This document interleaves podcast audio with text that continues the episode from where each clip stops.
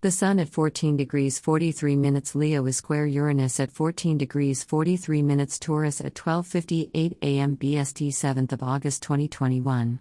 There could be experiences during this transit that build strength of character by testing courage and persistence.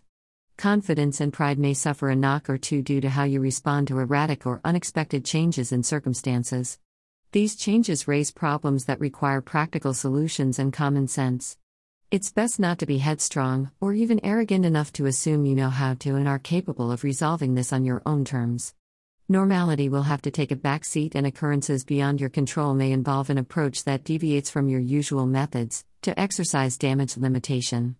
Doing what you want when you want won't be easy, and in some cases, it will be near impossible. Copyright Sarah Cochran 2021.